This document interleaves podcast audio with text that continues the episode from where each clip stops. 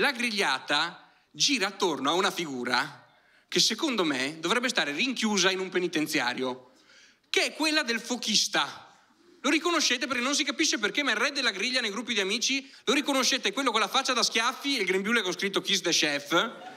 In alternativa un altro grembiule gettonatissimo tra i fochisti è quello col busto di Michelangelo, però col cazzo grosso perché eh, il fochista è pure permaloso, capito? Quindi va bene scherzare su certe cose, ma su quello no. Cioè, mica è l'olocausto che ci puoi fare la satira sopra. Je suis Charlie, ma fino a un certo punto, capito? No. Io mi sono chiesto, ma come cazzo si diventa fochisti? Chi? Cioè, c'è un corso sonorum, c'è, c'è un eh, concorso pubblico? No, la risposta è molto semplice. Fochista slash re della griglia si diventa attraverso una serie di traumi. I traumi sostanzialmente ti riducono così, perché chi è il fochista?